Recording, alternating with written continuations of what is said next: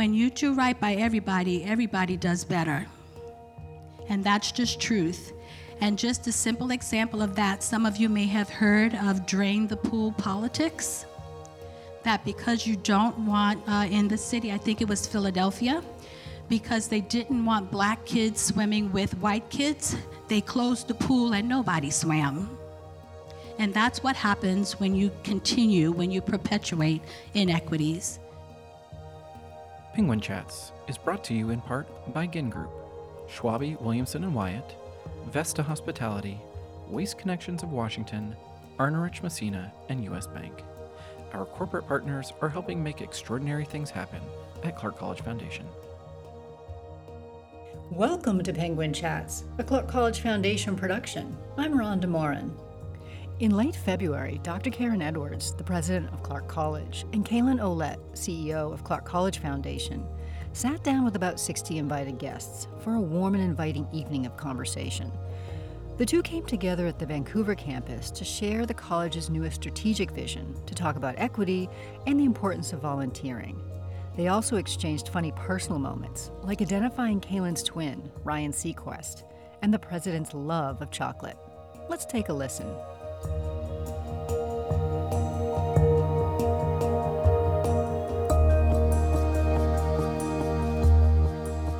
It's not a secret that enrollment is down at community colleges nationwide. Clark is trending better than many Washington state community colleges, but we are also down FTEs or full time enrollments. Can you share more about the causes and what we are doing to reverse that trend? Thanks, uh, Calen. And you are correct. Um, it is a national trend, not something that's just happening here at Clark College. Um, and it's a confluence of things that I believe is causing uh, the enrollment decline. Um, we were declining in enrollment prior to COVID, but during COVID, we plummeted. We saw double digit uh, declines. In part, um, we saw our running start population uh, decrease.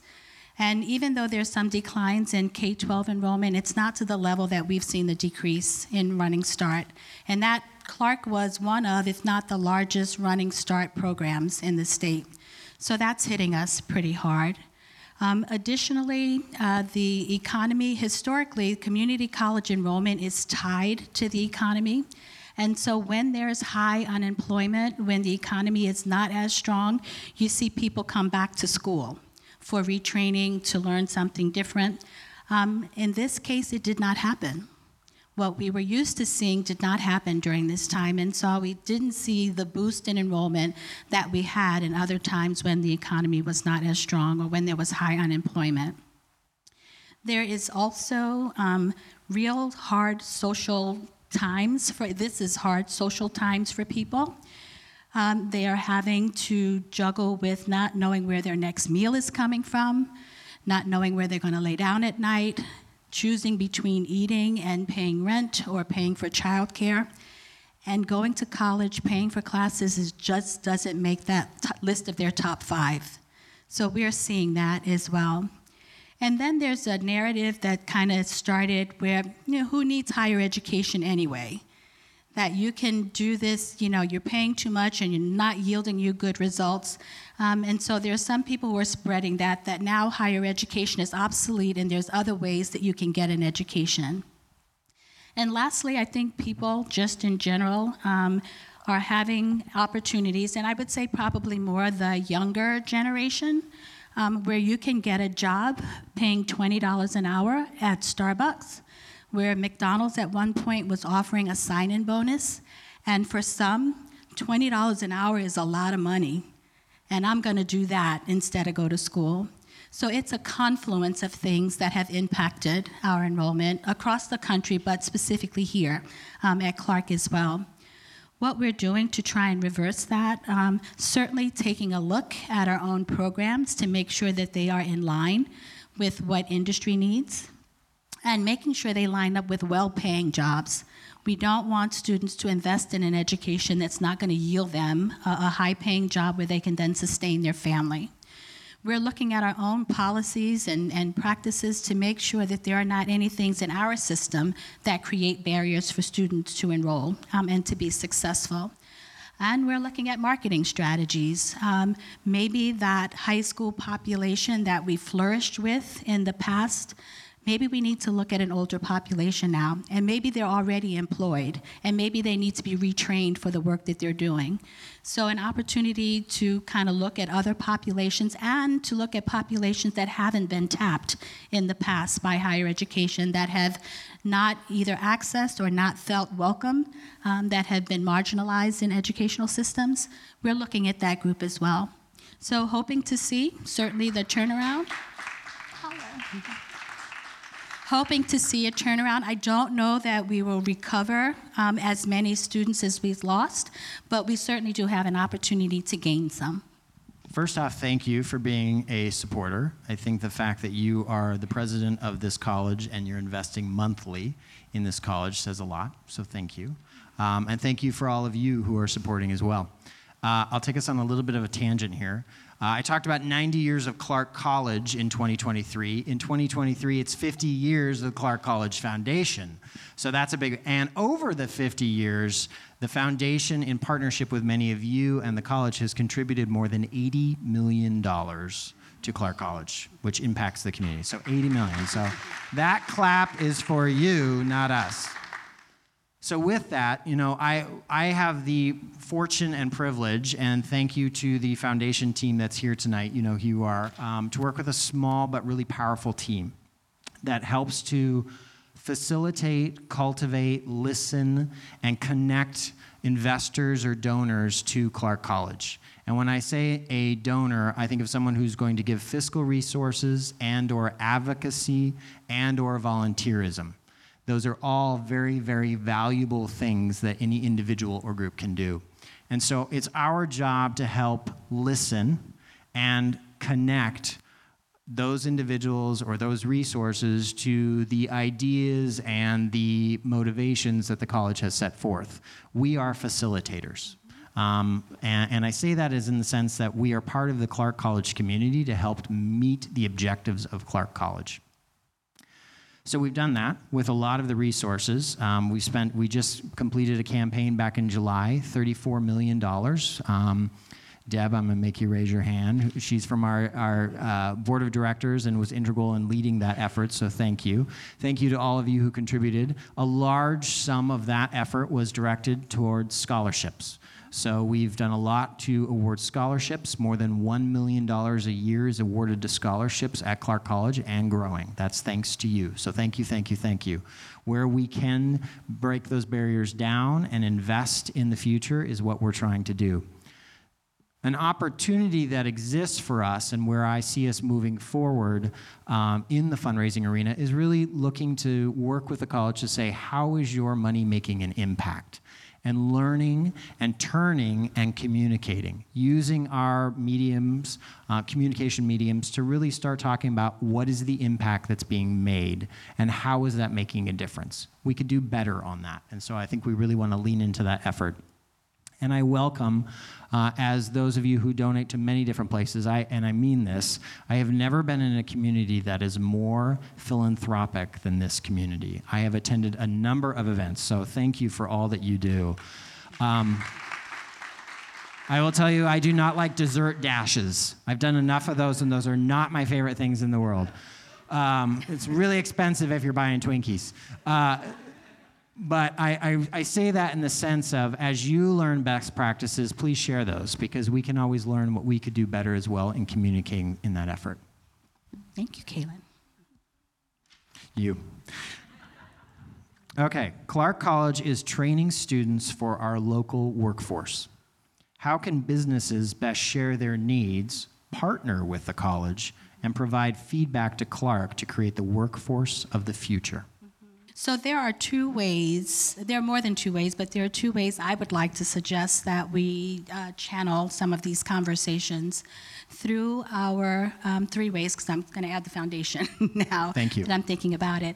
Um, through our community and continuing education department, which uh, mostly provides either customized or short term training opportunities, uh, both to incumbent workers but also to companies who are just looking to start up um, as well. And through that, uh, it's an opportunity for that department to correct, uh, to connect directly with employers to find out what their needs are and customize uh, training and education um, for their current employers or to help recruit with new employers. The other is through our career technical education programs. And I would love to tell you the exact number that we have, but it's not on the top of my head at the moment. We can certainly get that for you. So, those who are looking for, who need, um, the uh, degree, a credential, um, you're not only going to get the technical skills that you need, with all of our degrees come uh, uh, uh, an array of other skills that students acquire.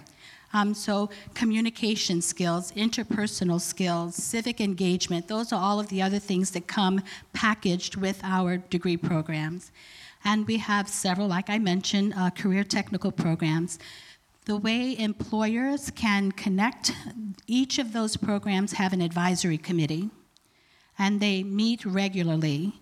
By serving on one of the advisory committees, you're able to tell us what industry needs now, but also what the needs will be in the future, so that we are providing students with relevant and up to date education that when they're done with our degree programs, they are workforce ready in the full sense of it. So not only do they have those technical skills, they're going to come in knowing the responsibility of being an employee. Um, having cluster or industry conversations, I think, is another way um, for us to uh, get information on what the needs are. And those are activities that we can certainly host here. So if there's a change, we know that technology is changing, we know the influence of artificial intelligence. All of that is taking place right now. And one conversation I had recently was about our diesel program. That's great that we have our diesel program, but there's a change with hybrid vehicles and electric vehicles board. Us hosting certainly a cluster or industry conversation would be important. Another way for us to partner is we know that work based learning is a retention strategy. And so, students who have an opportunity to learn in the classroom but then apply those skills in real world at a workplace um, really helps both the student be successful as a student, but also to be successful as an employee, and the employer to be successful in hiring someone who feels that they've been invested in, and so they're going to invest in your organization providing those opportunities are critical um, for our students, so look to create more opportunities for that. And then the last thing I'll mention that also is important tuition remission. If you are at an organization where you can help your students pay their tuition, that's wonderful. It will eliminate a huge financial barrier for so many students where they will persist here at college, and then, of course, you get to keep them. You're investing, and so you will see the return on your investment um, by connecting with them in any one of those ways. That answer your question? It does. Thank you. I feel like you should ask me one now. I think I will.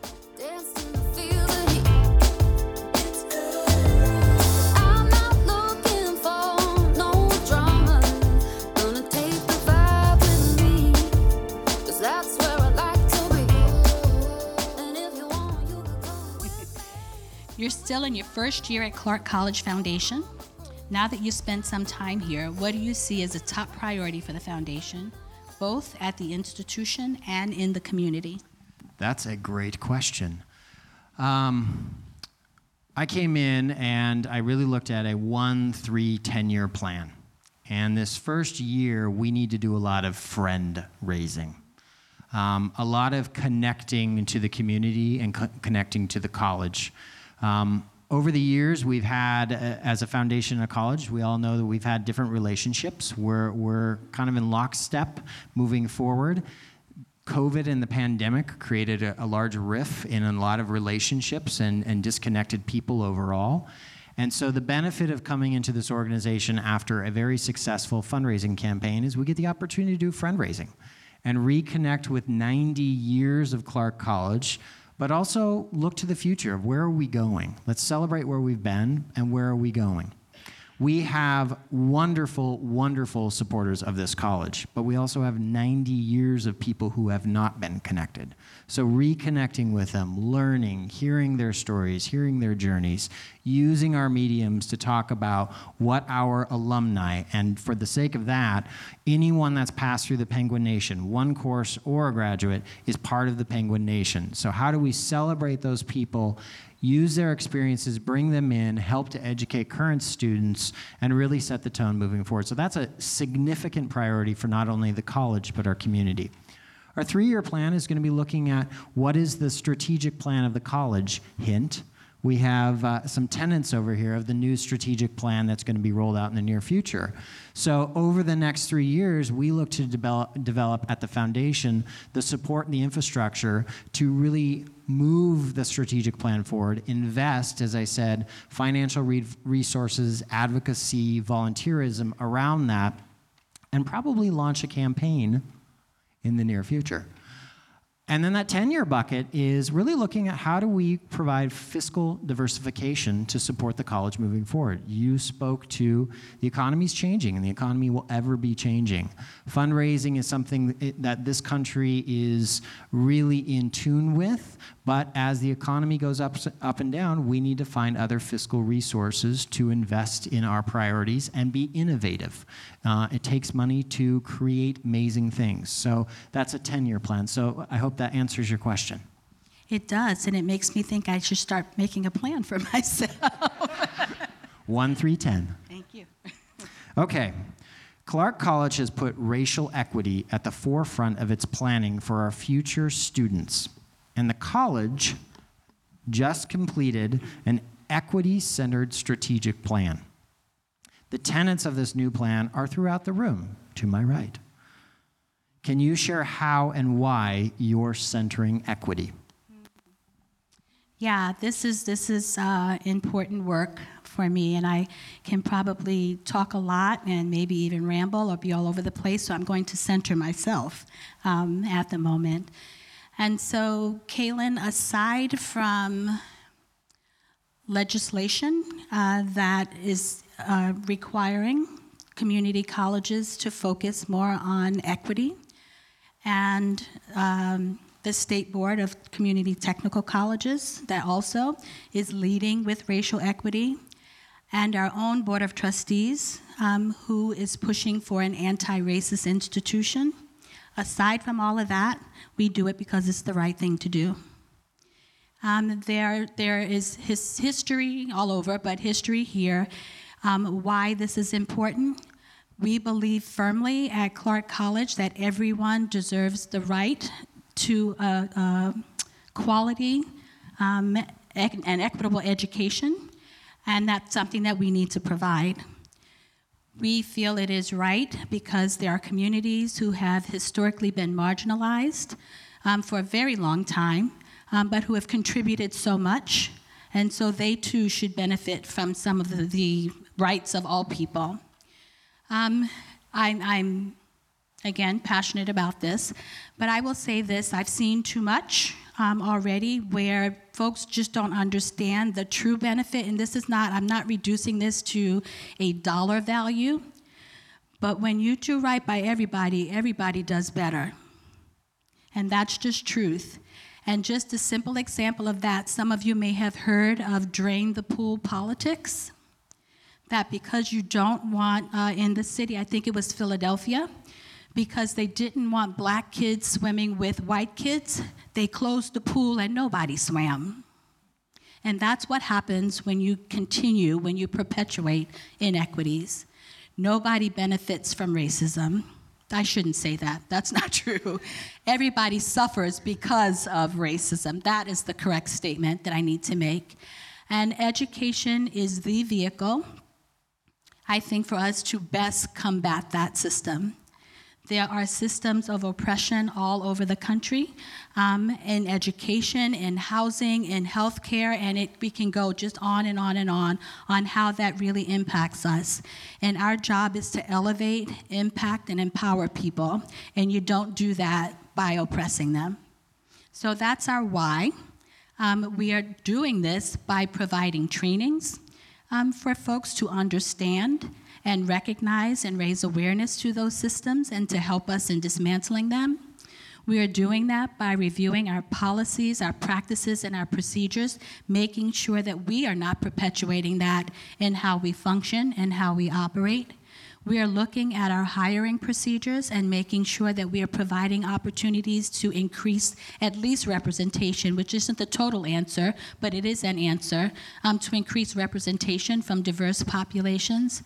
And we are doing that by trying to ensure that our students, all of our students, but particularly those from marginalized populations, know that they belong here that there is a sense of belonging, that you are uh, wanted here, and that you deserve to be here.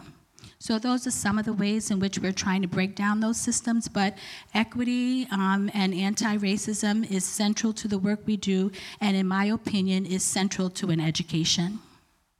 Thank you.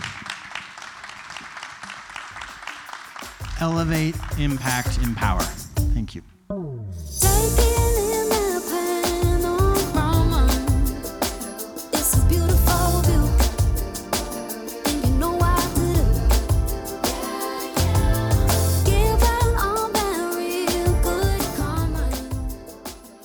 Originally from the Pacific Northwest, but have lived in Southern California over, the, over two decades. What's your favorite part about returning home? Eddie Bauer sleeveless vests. No one in Southern California understands what a sleeveless vest is for or why you need to have multiple of them in your wardrobe.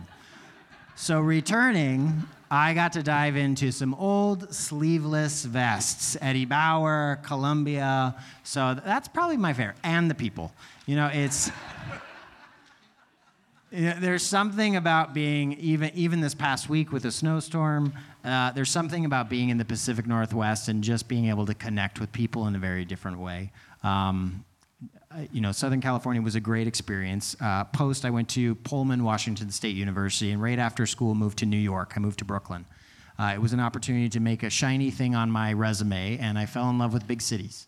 Uh, and lived in New York for a while, and then moved to Los Angeles. And I thought that would be a short stint and go to Seattle like all my friends. Uh, and ended up staying in Los Angeles for a very long time and a very unique journey.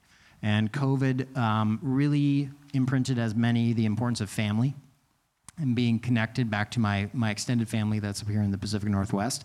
And this opportunity was very serendipitous how everything unfolded. But I'm really happy to be back. I have felt nothing but warmth and um, invent- invitation from folks uh, for the time I've been here of, of being as a cisgender gay white man, uh, being accepted into this community, coming back as someone that grew up here. It's just, it's, it's home and it feels really good and Eddie Bauer sleeveless vests. Well, we know what you're getting for Christmas then. Deal. Okay. Last question. Since I arrived, I've had the opportunity to sit with you on your executive leadership team, participate in community functions with you, and even prepare for an upcoming international trip we'll be on together. From where I sit, calling you busy would be an understatement. What do you do for self care and relaxation? Um, I am a foodie, so I love trying all the good food that's around the Pacific Northwest. Um, really enjoy eating chocolate specifically, if anyone cares to know that. Um, dessert, remember, and big, all of that. It, all the dots are connecting, I hope, for you all. Um, I also enjoy um, still exploring the Pacific Northwest. My husband and I enjoy taking long rides. Um, there's still so much that I haven't seen in this region, so we enjoy doing that. All of my family is still back on the East Coast, um, which is challenging. Um, yeah, 3,000 miles away, so I'm very much reliant on FaceTime um, and phone calls. And I have three granddaughters. Two of them are two and four. And so FaceTime is sketchy with them. Depends on when they want to talk and for how long. Um, but I do also enjoy family time, even though it's not as much as I like. Um, I do stay connected with folks back on the East. Um, and I love community. I love getting involved. There's other organizations that I'm connected with. Um, so I do my community service work and make new friends and go for long car rides and eat chocolate. As part of that, not that we're done, but we have chocolates for everyone to take in celebration of Karin's love for chocolate. So just FYI, they're on the table out there. it caught my eye, which is why I keep talking about it. All good. That's our questions. Do you want to wrap us up? Um, thank you all very much for being here. This has been a fun. I thank you, Calen, for being my co-host. Um, and my little inside, whatever it is for Calen, is does he look like Ryan Seacrest to you all? When Ryan leaves Ryan and Kelly, I'll step in then. Well, it's it's kind of it's always fun, and so I feel like I'm with a celebrity when I'm with uh, Calen. Yeah, my own little thing, uh, Calen. Really appreciate you. Glad that you are here. Appreciate all of the folks from the foundation and for the work that you do for the board of trustees that's represented and the board of directors for the foundation. Appreciate you and all of you, our community friends and partners.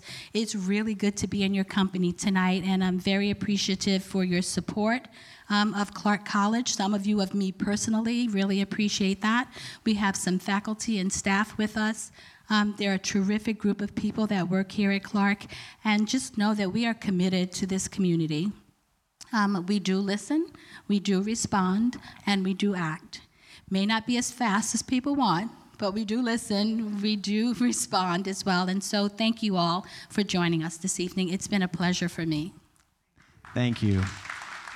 And if I can leave with you all with just one piece is a call to action is get involved, be an advocate for us. Clark College, there's a lot of great things happening at Clark College. We'd love to hear from you. We're sticking around as long as you would like. There is wine, there is chocolate, there are friends. We're happy to answer any additional questions as we mingle. Please enjoy yourself. But thank you, thank you, thank you for coming. Love, we love your feedback, love your advocacy. Enjoy your evening.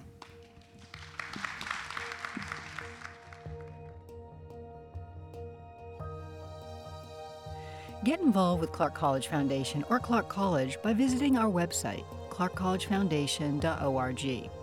Well, that does it for this edition of Penguin Chats. Thanks for listening. I'm Rhonda Morin.